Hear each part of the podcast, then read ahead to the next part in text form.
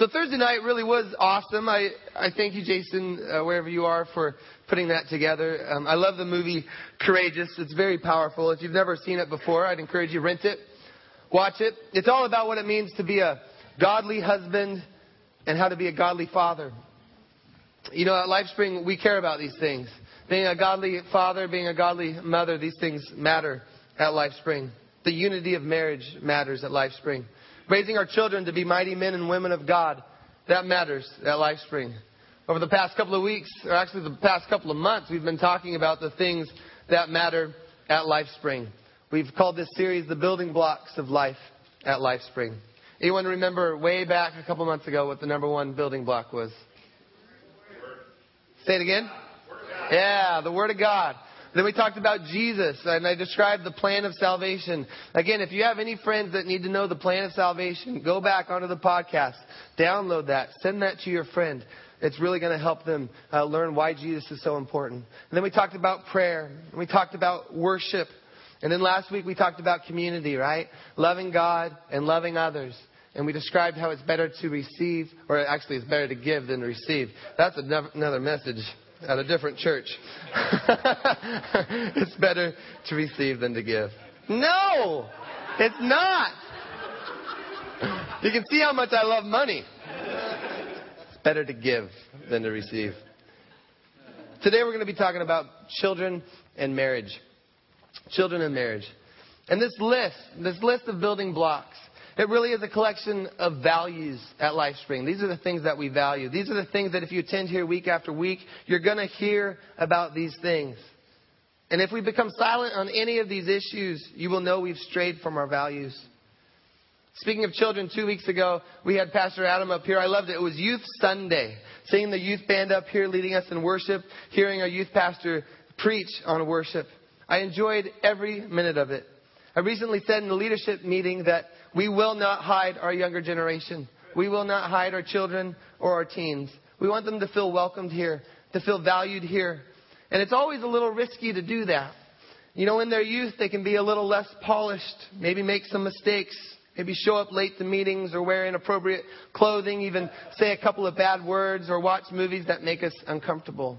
But did you know that our youth invite more friends than the rest of us? That our youth actually lead more people to Christ than the rest of us? And they have an energy and a passion that makes them extremely effective, might I say, dangerous for the kingdom of God. I love them, and God loves them. So we'd be fools not to equip them, empower them, and release them to reach this world for Jesus. If you are a teenager here or a twenty-something, uh, at this moment, I'd encourage you to take a quick look around. Go, take a look to your left, take a look to your right. When you begin to have gray hair, when you're the one calling the shots, so to speak, in life, make sure you are empowering the next generation that follows you to use their gifts for the kingdom, just like those around you have done for you. Pass on what you've experienced here at LifeSpring as you walk and you see others walk in your footsteps. And then marriage. I just want to spend a, a, a few moments talking about marriage. It might seem like an interesting subject to make a list like this, the building blocks of life at LifeSpring. But as our marriages go, so goes LifeSpring. I, I really believe that. If we have healthy marriages, then we'll probably have a healthy church. By the way, marriage is God's idea. He invented it. We didn't. He loves marriage. But marriage can be extremely hard. And it takes a whole lot of work. But you know, if you can live in the victory found only in Jesus Christ in your marriage, if you can depend upon the grace of God to get you through the ups and the downs of this holy matrimony, then I believe you can face just about anything that life throws your way. In marriage, think about it. You put two very different people with different likes and interests and hobbies, views and attitudes, and you put them in the same room, not for just a couple hours, not for a week, not for a couple weeks, but for like thirty, forty, fifty, sixty years. It's amazing there's not more murders.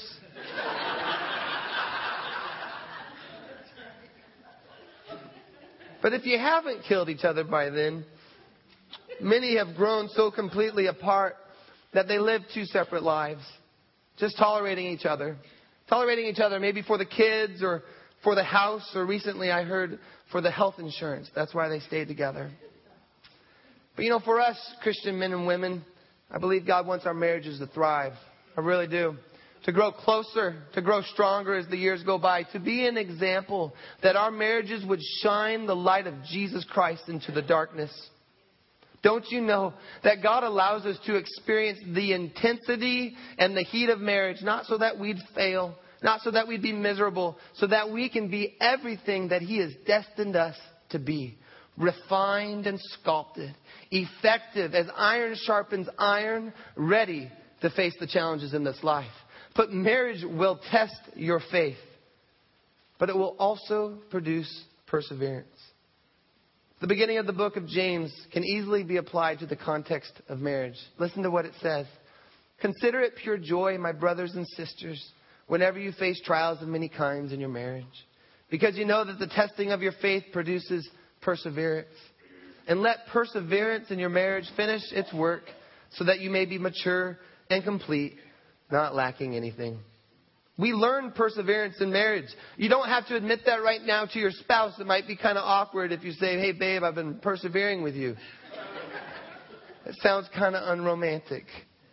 But there are seasons when that is exactly what you are doing. You can't tell me otherwise. But in the midst of these difficult seasons, you are also growing. You are becoming mature and complete, so that when your marriage comes out of those difficult seasons, you will be stronger for it, because you did not quit. You did not bail, but you stayed strong in the faith, standing and believing for your marriage. So we value marriage at LifeSpring. It is vital to everything we do here at the church. Have you noticed how many examples in my sermons involve my wife, Mary? I talk about her all the time, and that's because I do not pastor alone. Mary might not have a pastoral license, but she is so important to the ministry that I do as a pastor. My effectiveness in ministry is directly linked to the health of our marriage. I love seeing Christine uh, standing up here and her husband behind her.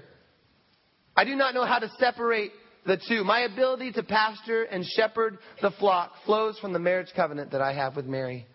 We've been married for seven and a half years. She's the only one I've ever been married to, so I would not consider myself a marriage expert. I've only been married once.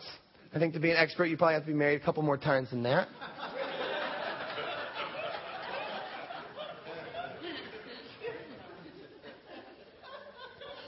But sometimes, you know, it feels like we've been at it for a while.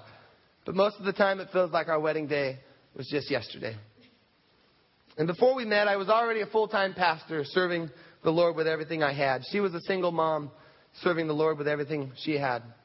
Neither one of us were looking for companionship when we first met. Neither one of us were on the hunt or the prowl, so to speak. We weren't interested in each other at first.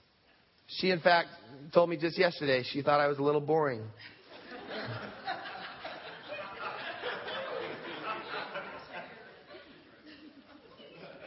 I'm not going to even say anything. But we were we were both so in love with the Lord at the time that it really took a while. It took some serious nudging from our friends, even some wise counsel from our pastors to help us realize that God might be calling us to be together.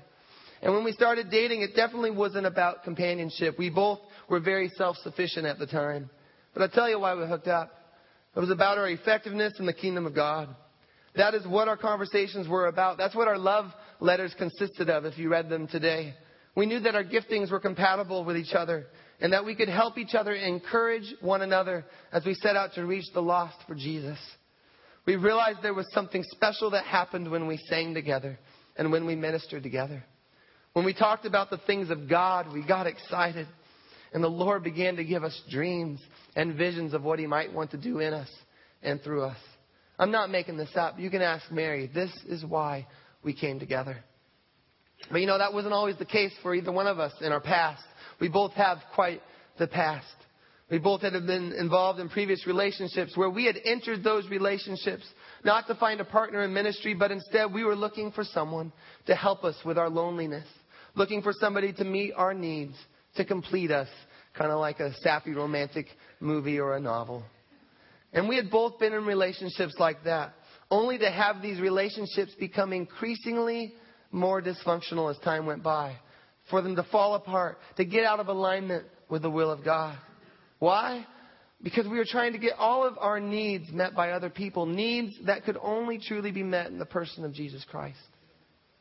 But God performed a miracle, a supernatural miracle. Each of us separately on our own spiritual journey, before we ever became a couple, each of us began to live radical lives for Jesus, falling in love with Him and Him alone, realizing that another human being couldn't meet all our needs, couldn't solve that deep loneliness. By the time the Lord had brought us together, each of us was wholeheartedly in love with Jesus. I don't have time today to go into great detail on how this happened, but we each have a tremendous story and a power, powerful testimony of how we each fell in love with Jesus. I hope that as you attend here long enough, we will have the opportunity to share these stories with you. So we didn't come together to satisfy each other's deepest longings for companionship, but we do love each other. We love each other very much. There are tremendous benefits to being together, emotional and physical. It's wonderful to have someone by your side when times get tough. And I love sharing my highs and my lows with Mary. She's become my best friend. She's a blessing and I cherish her. I've been sick all week and she's been amazingly kind to her ill husband. But you know what turns me on about Mary? You know what turns her on about me? It's not our good looks. It's not our sense of humor. Sense of humor goes out the window pretty quick in marriage, I notice. She's never laughing at anything I say. It's not, it's not that she's a good cook. It's not that we have the same things in common or interest. It's not that we take care of each other. It's one thing. It's each other's heart and passion for God and His kingdom. And as we pray and as we dream together and as we envision what God wants to do in and through us, we thank God that He brought us together. And we feel as though the best is yet to come. By the way, if you're single today, Mary and I wanted to share two things specifically for you. Number one, fall in love with Jesus. Fall in love with Jesus. He is the answer to your loneliness. Everything else will disappoint. Marriage doesn't solve your loneliness. I think you know that, or I know you think it well, but Mary and I, it's sad, but we know a lot of very lonely married people. Sure, they have another person living in their house, but it kind of feels like it's a stranger. And they feel very lonely. Marriage is not the answer. Jesus is. I know it's easy for me to say that because I'm married. I get that. But that's what we believe. And then number two, don't settle. Don't settle. Marry somebody else who is also in love with Jesus. Because again, good looks deteriorate. Wealth and popularity, it comes and goes. Even attitudes change. But if you marry someone who, who is in love with Jesus, you're going to have a firm foundation for your marriage. Because guess what? Jesus never changes. Jesus is the same yesterday, today, and forever. And you're going to need that solid rock as you go through this roller coaster we call marriage. So marriage and children, two issues that the Bible is not silent about, by the way. It isn't. The Bible talks about marriage. It tells us what a marriage covenant is between a man and a woman. It tells us a whole lot about children, how to love them, how to treat them, how to raise them. Today, we're only scratching the surface on all that the Bible has to say about these two subjects. But have you noticed what the Bible tells us about marriage and children seems to be a little different than what our society tells us? There's almost an anything goes mentality these days on how to walk through a marriage and how to raise a family. Here's a clip from heartthrob Enrique Iglesias that sums up some of the current feelings towards marriage and family. In my personal life, I, I, I do feel satisfied. Maybe the day I have children, I'll tell you now, I feel even more satisfied. In my... Do you see yourself getting married and having kids? Um, I see myself having kids. I don't necessarily think marriage is that important to to to to have. I mean, I don't have to be. I don't feel like I have to get married to have kids, and um. A lot of it has to do with, because I've seen couples that are married and are pretty unhappy. And I've seen couples that are not married and are very happy. I don't, I don't think there's any rules. It's it's it's a different time now. And I do I do see myself at some point maybe having kids. Um, hopefully I'll be patient enough to, to raise them. Thank you, Enrique. Unlike his hit song, I don't want him to be my hero. I do not want him to kiss away the pain.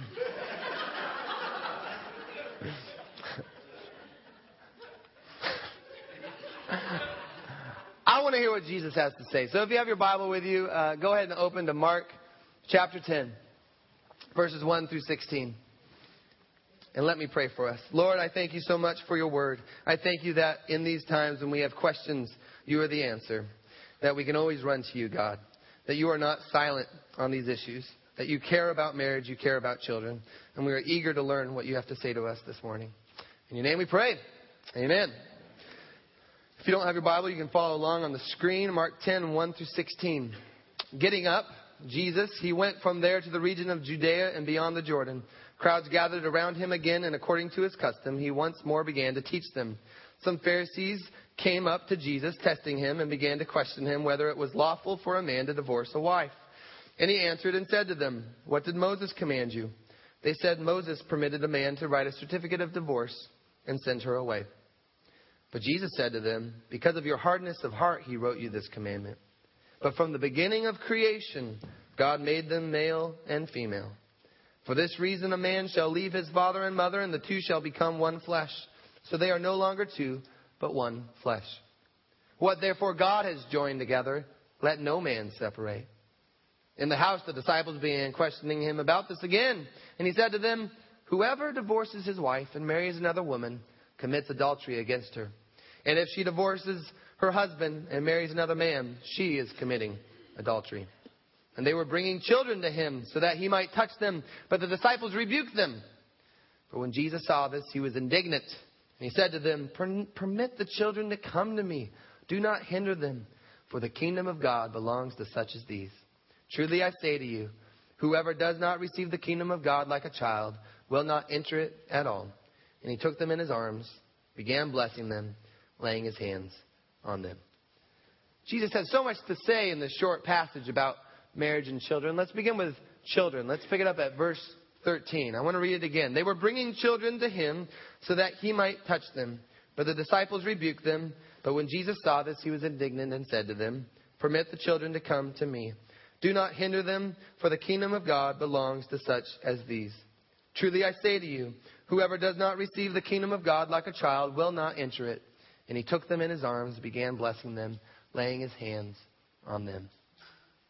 As most of you know, my brain's always going. I'm thinking about everything and anything all the time. One of the things that I've always wondered about is, why did God ordain that there be children? Why did God design us to be little babies in diapers that we would have to mature and grow up to become adults? Why didn't God just design the human race so that we would divide and multiply, kind of like an amoeba? He could have done it that way, right? Or any number of ways. Why did God ordain that there be children and not just adults? I think there's some pretty obvious answers. He allowed us to be kids so we could watch Barney and eat snow cones and run through sprinklers and have pillow fights. But one of the main reasons, I believe, is that children stand for something. They stand for something. As I look at my kids, they represent something. They stand for the kind of dependence and helplessness, the need and the faith that is required for adults to enter the kingdom of God. To such as these, verse fourteen says, belongs the kingdom. If you're ever wondering how to find God, childlike faith points the way. To such as these belongs the kingdom. At LifeSpring, we love children. We invest in children. And why do we invest so much into children? Why do we have teachers who prepare a Sunday school class just for them every Sunday morning? Why do we have Adam and all of his leaders pour into the youth group every Sunday night? Why do we have all these events and camps and programs just for our kids? Jesus gives the answer. As adults, Jesus has given us a charge. Do not hinder these children from coming to me. He says, permit the children to come. Do not hinder them, for the kingdom of God belongs to such as these. Why do we help them? Why do we minister to them? Because God loves them. And Jesus loves them. Because they stand for something. They represent the kind of people who will inherit the kingdom of God. Don't hinder them, because to such as these belongs the kingdom. Don't hinder them, LifeSpring. Help them. Lead them to Jesus, because they represent the kind of people will, who will inherit the kingdom, who will live with Christ forever. Don't hinder them. Help them. Love them. Children are a work of God. They are a gift of God. And they find their meaning from God. They show us all the way into the kingdom of God. To such as these enter the kingdom. And with that, if our kids ever become an annoyance to you or irritate you, you might need to spend some time praying to the Lord that He would change your heart. Do not hinder them. They don't annoy or irritate Jesus. He welcomes them. And I pray that you do the same. We love children at LifeSpring Church, and it gets a little noisy, but we love them. And we better make room for them. We can learn so much from them as we welcome them and love them and point them to Jesus. And now marriage. Let's get back to the beginning of this passage. Verse two. The Pharisees, they come to Jesus with a plan, questioning whether it is lawful for a man to divorce his wife. Jesus throws the question right back at them, asking them what, what Moses has commanded them. And they say, Moses permitted a man to write a certificate of divorce and send her away. Jesus comes back with a pretty interesting response. Verse five, he says, because of your hardness of heart, he wrote you this commandment. Because of your hardness of heart, he wrote you this commandment. In other words, the law that you use to justify your divorce and your marriage and your remarriage, it testifies not to the desire of God's heart, but much more it speaks to the hardness of your own heart. God has tolerated the hardness of your heart in His law. But now Jesus is about to communicate something that is greater than the law. He traces the meaning of marriage back before the law to the very first design of God. At the beginning of creation, this issue of divorce and remarriage, Jesus says, is not mainly about the way God regulated that hardness of your heart in the law. This issue of divorce and remarriage actually goes up against the very meaning of marriage that was designed by God in creation. Jesus takes the Pharisees back before the law. And he says in verse six, God created man, male and female. He quotes Genesis one twenty-seven there. He says this is the basis of marriage. God's action, God's design. God created man, male and female. Verses seven and eight, Jesus makes the connection between God creating male and female on the one hand and this idea of marriage on the other hand by quoting another passage from Genesis, Genesis two twenty-four. He says, for this reason, because God created man, male and female with a design for marriage, a man shall leave his father and mother and the two shall become one flesh. They are no longer two, but one flesh. In other words, leaving your father and mother and becoming one flesh to form that new family unit. It's God's idea, rooted way back in the way He created and designed man as male and female. And then He hits them with this incredibly powerful and bold statement, one that I declare at the end of every wedding that I perform. Verse nine, therefore what God has joined together, let no man separate. What God has joined together. What God has joined together. He's flat out saying the union of marriage is something that God does. It's not just a human decision. It's not just a human tradition. Marriage is something that God does. We see it. We see God, He designed it in Genesis one twenty-seven. He describes it in Genesis two twenty-four. And God does it the day you got married. So listen up. Marriage is a work of God. And it gets its meaning from God. Let no man separate what God has joined together. But then Jesus gets it again. He gets round two of questioning about divorce. This time not from the Pharisees, but from His disciples. And He answers them. Whoever divorces his wife and marries another woman commits adultery against her. Then in verse twelve, He turns it around. He focuses on the woman who's thinking about leaving her husband for another man. And if she herself divorces her husband and marries another man, she is committing adultery. For some of you, I get it. You're probably thinking about your past. And, and as you hear these words from Jesus, it can be very painful. Divorce is painful. Affairs are painful. They're destructive. They hurt. In this room alone, I know that many of you have been divorced. You maybe have parents that have been divorced or your kids have gotten a divorce. Many of you have had to walk through that tragedy of having an affair or having a loved one be in an affair. I don't think Jesus is saying this to rub salt in your wounds. Remember, these words from Jesus, they aren't for your destruction, but they might be for your prevention. I hope you hear me. They aren't for your destruction, but they might be for your prevention. He's speaking to those of you who can still turn back, telling you, marriage is my idea. I designed it. I described it. And it's deeper than you realize. What God joins together, He joins together deeply. Deeper than feelings. Deeper than promises. Deeper than sex and friendship.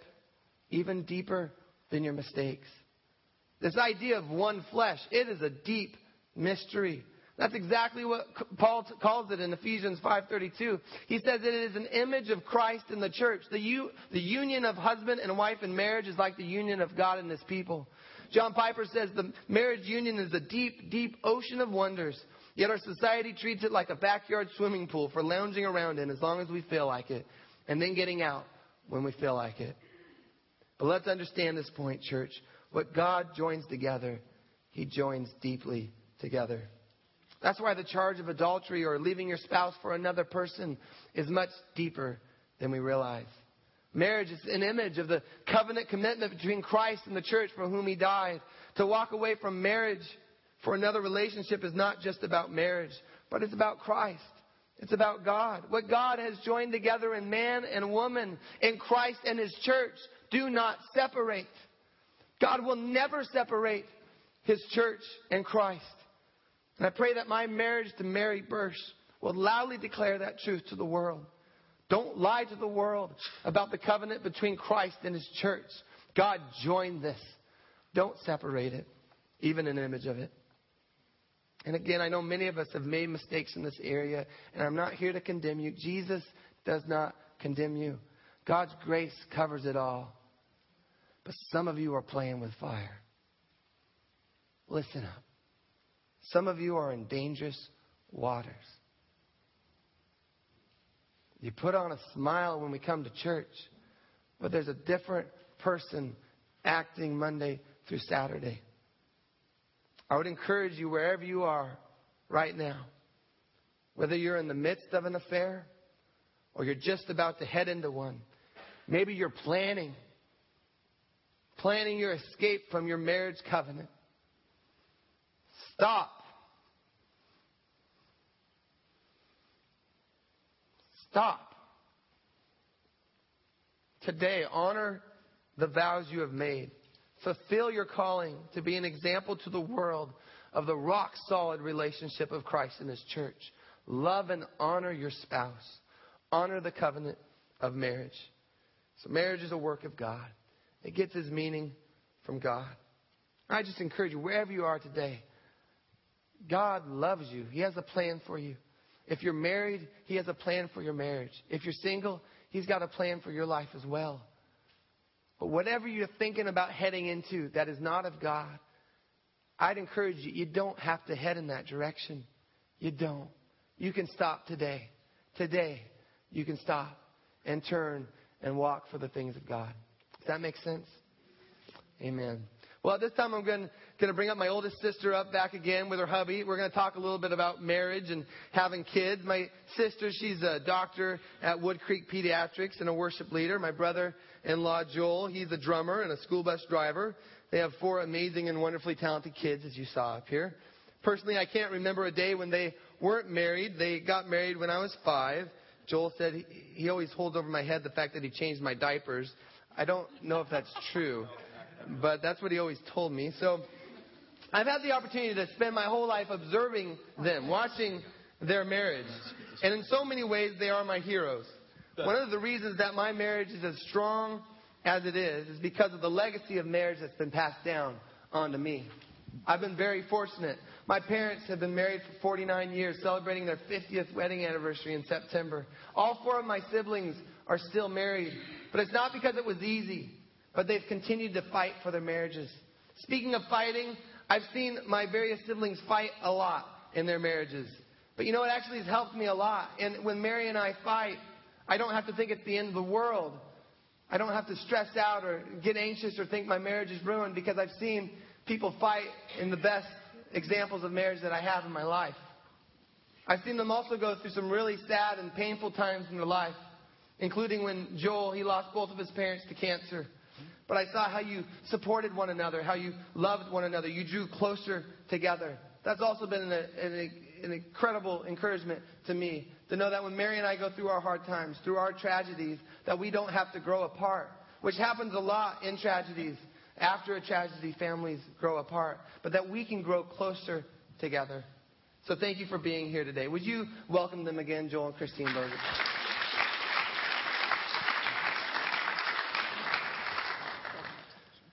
This is fun, getting to drill my sis. It's like payback.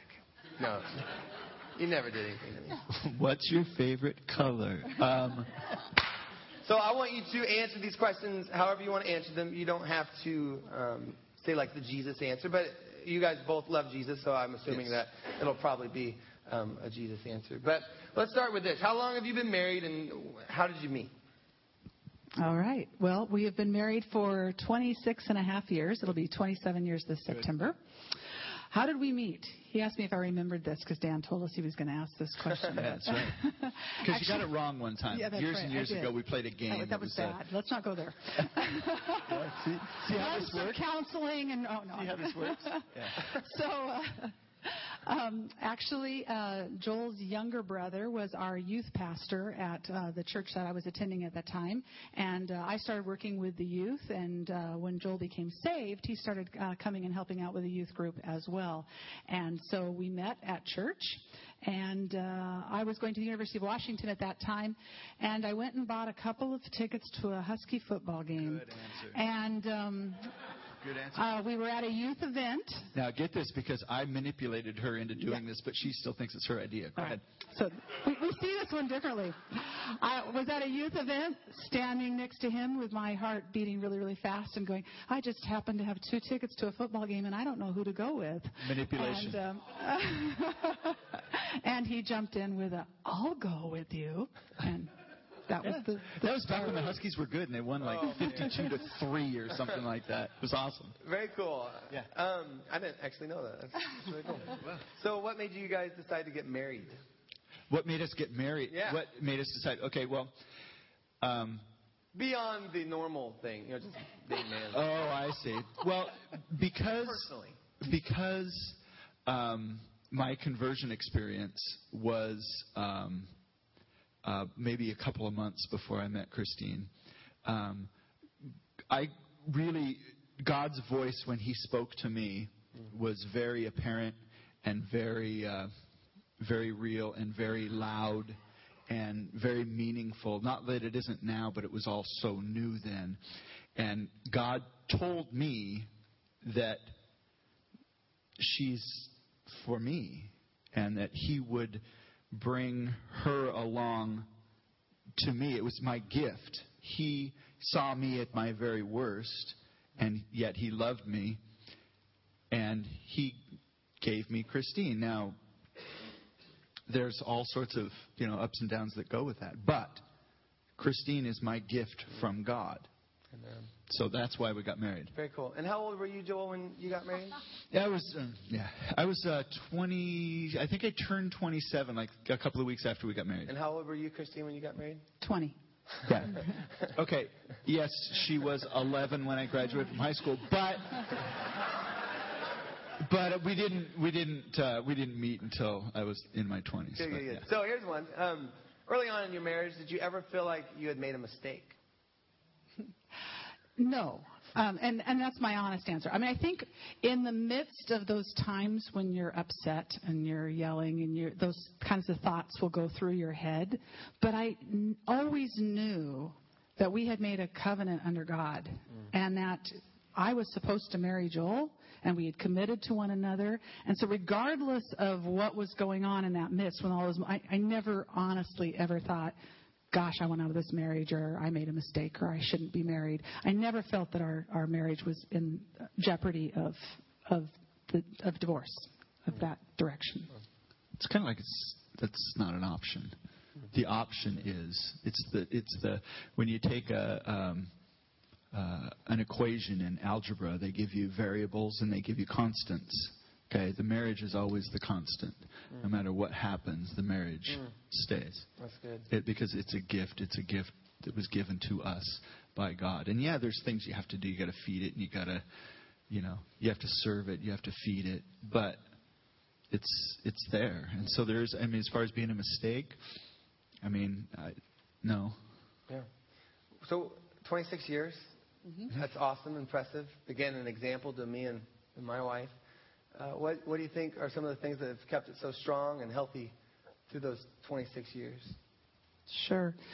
Um, again, as I, I said just a little while ago, I, I see marriage as a covenant, and it's a covenant made under God, and that the two of us, when we entered into it, uh, we entered in knowing that as long as we remained in the Lord, that his love would never fail, and therefore that our love would never fail. And my parents made a similar promise to me when I was very young. My mom said, I can promise you we will never get divorced because we are rooted in God, and his love never goes away. It'll never fail. And Joel and I entered into marriage at the same time with those that same same sense of, of understanding of what marriage was all about. So over time, what does that mean? What's kept us married? It means that we each have to feed our spiritual life. I have to stay in the Lord. I have to stay in his presence. I have to grow because we are flawed individuals. I'm a flawed individual. Um, we have a great marriage. Yeah, that's a, he's, he's a great, and he can. Uh, he can't agree to that because he knows that. After twenty-six years, I can't hide the fact that I'm sometimes really irritable, that I sometimes say things to him that have no business ever being said. Mm. And, that and I, vice versa, just so you know. and, and so we do it wrong. But the key is, because we stay rooted in Christ, we go to one another and we say, I did it wrong. That doesn't stand.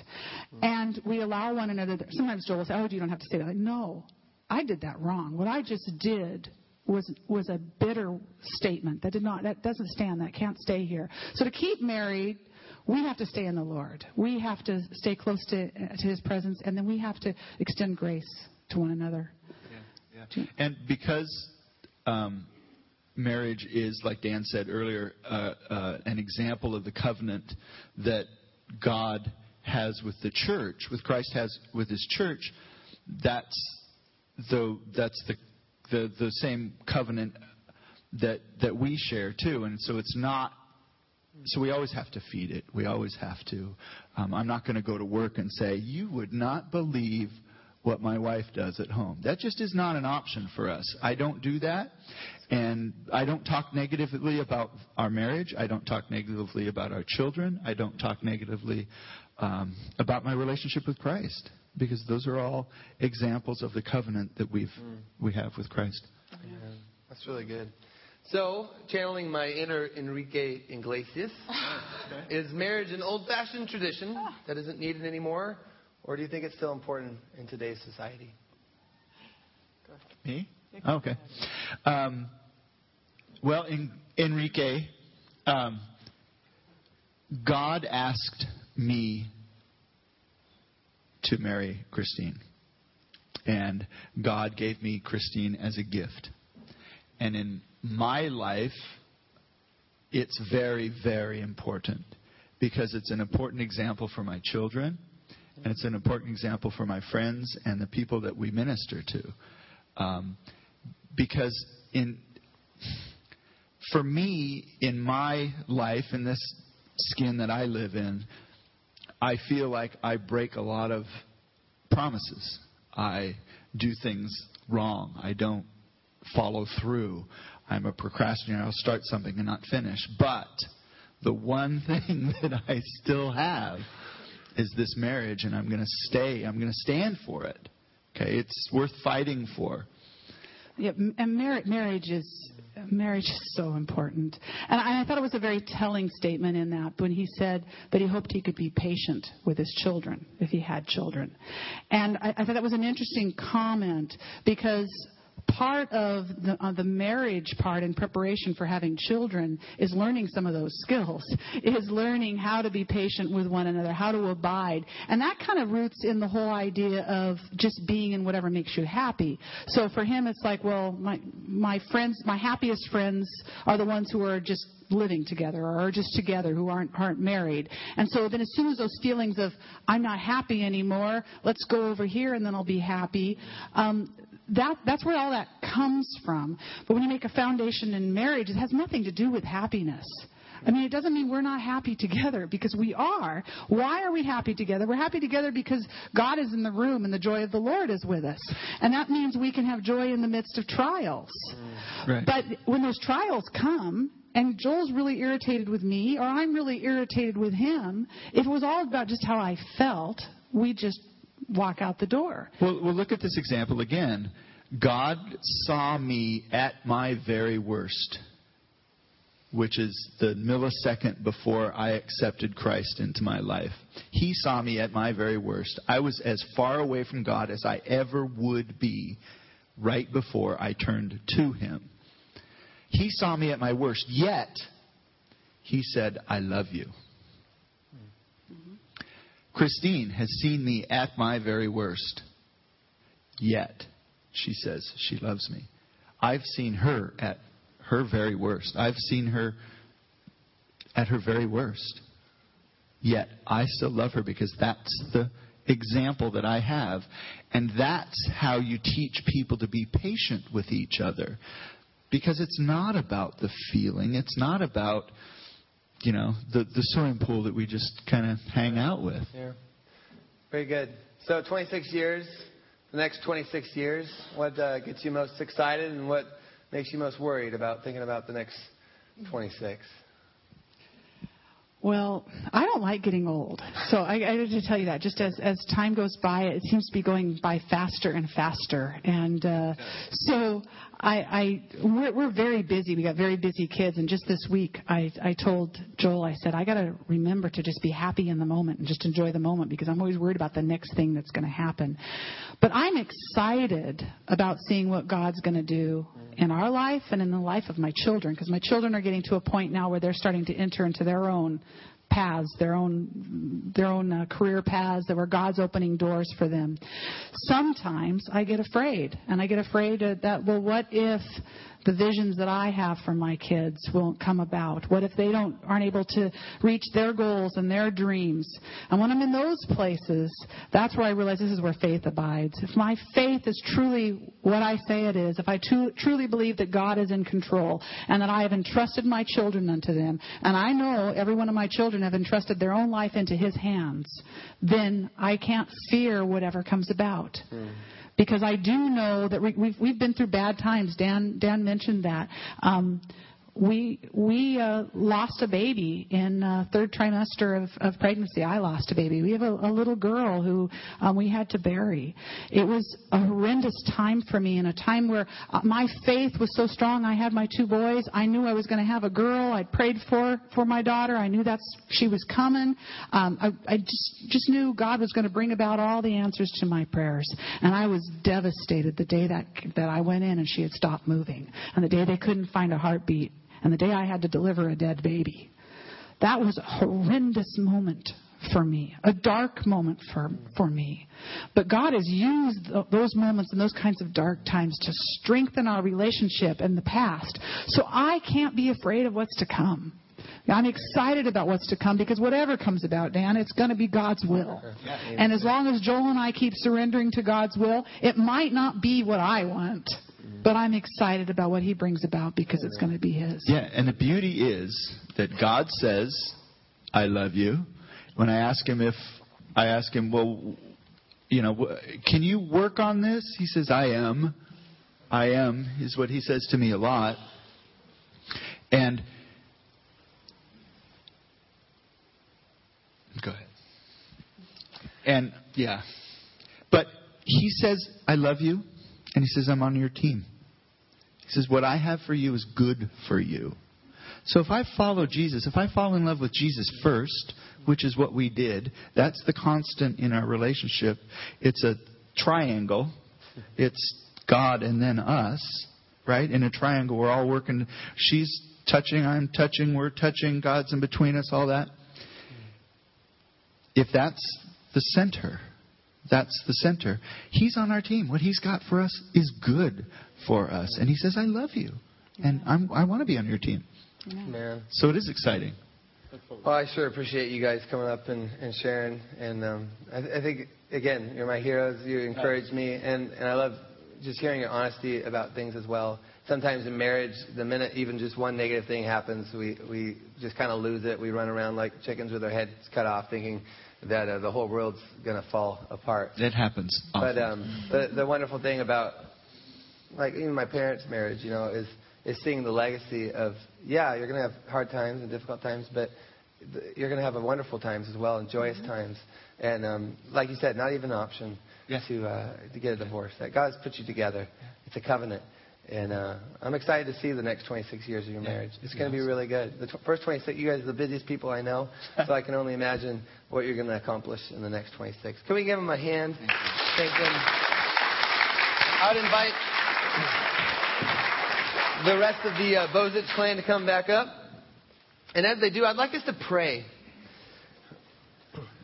I know there's some of us in here that are single who wish we were married. And sadly, there's some of us who are married that wish we were single. It's true. But however you came in today, whether you're married, single, you have no children, or maybe you're the Brady Bunch, I, I think there's one resounding theme for today. I haven't talked a lot about it, but this is what I feel. It's the theme of love. Marriage can only work by the grace of God and the love of Jesus Christ. Raising our children in the ways of the Lord, it will only work if we learn how to love our kids like Jesus loves us. Every one of us in this room, we're currently in some sort of relationship. It might be a spouse, but it might just be a friend or a buddy. But we all have a relationship where we know we probably haven't been loving them like we should. Hmm. We aren't showing them the love of Christ. I know I'm guilty of that. Earlier this week in a phone conversation I had, wasn't with any of you, but I just know that I failed in that earlier this week. In your marriage, in your family, at work, at school, wherever it is, God's great commandment does not change. Love God, love others as yourself. Yeah. I want us to pray. With our heads bowed and our eyes closed, I'd like to read a familiar passage from the Bible to you. It's often read at weddings. I pray that the Lord by His Holy Spirit would speak these words over you anew and afresh, that these words would penetrate your heart. Let's pray. If I speak in the tongues of men or of angels, but do not have love, I am only a resounding gong or a clanging cymbal. If I have the gift of prophecy and can fathom all mysteries and all knowledge, and if I have a faith that can move mountains but do not have love, I am nothing. If I give all I possess to the poor and give over my body to hardship that I may boast, but do not have love, I gain nothing. Love is patient. Love is kind. Does not envy. Does not boast. It is not proud. Does not dishonor others. It's not self-seeking. Not easily angered. Keeps no record of wrongs. Love does not delight in evil, but rejoices with the truth. It always protects. Always trusts, always hopes, always perseveres. Love never fails. Lord Jesus Christ, we pray for your love to fill this room, even now, Lord. For those who can't get past the things that they've done in their lives, or maybe the horrible things that others have done to them, I pray for freedom. Right now, in the mighty name of Jesus. Freedom in the mighty name of Jesus. You've not sent us here to be condemned, but your Holy Spirit draws us back into relationship with God. And some of us are out of alignment. Some of us are thinking things that just are not right. Some of us are behaving in ways that are described in no other terms but just flat out sin. And so we come back to you today, knowing there's a better way, knowing there's the perfect way, knowing there's the way where it says your will be done, not my will. Your purposes, your plans, your ideas, your thoughts, your adventure, not my own. So even if we came in this morning dissatisfied with our singleness or dissatisfied with our marriage, we want to leave satisfied with you. Show us once again by your Holy Spirit what it means to fall in love with you, Jesus. We want to fall in love with you, Jesus, because there's a hurting world out here, and the harvest is ripe, but the workers are few. And you don't want us to just hang out and think about ourselves all day, but you want us to fall in love with you to accomplish the work that you set out for us to do. You're stirring up a passion within your people in this community. I am excited about being in this community. I'm excited about what you're doing in this community. I cannot wait. But we need to get into alignment with what you want to do. And so we repent. We come humbly before you, God, knowing that we are covered in your grace. And we do not leave the same. We are changed by your Spirit. We are changed by the power of your Holy Spirit. We thank you for your transforming work in each of our lives. In your mighty name we pray. Amen.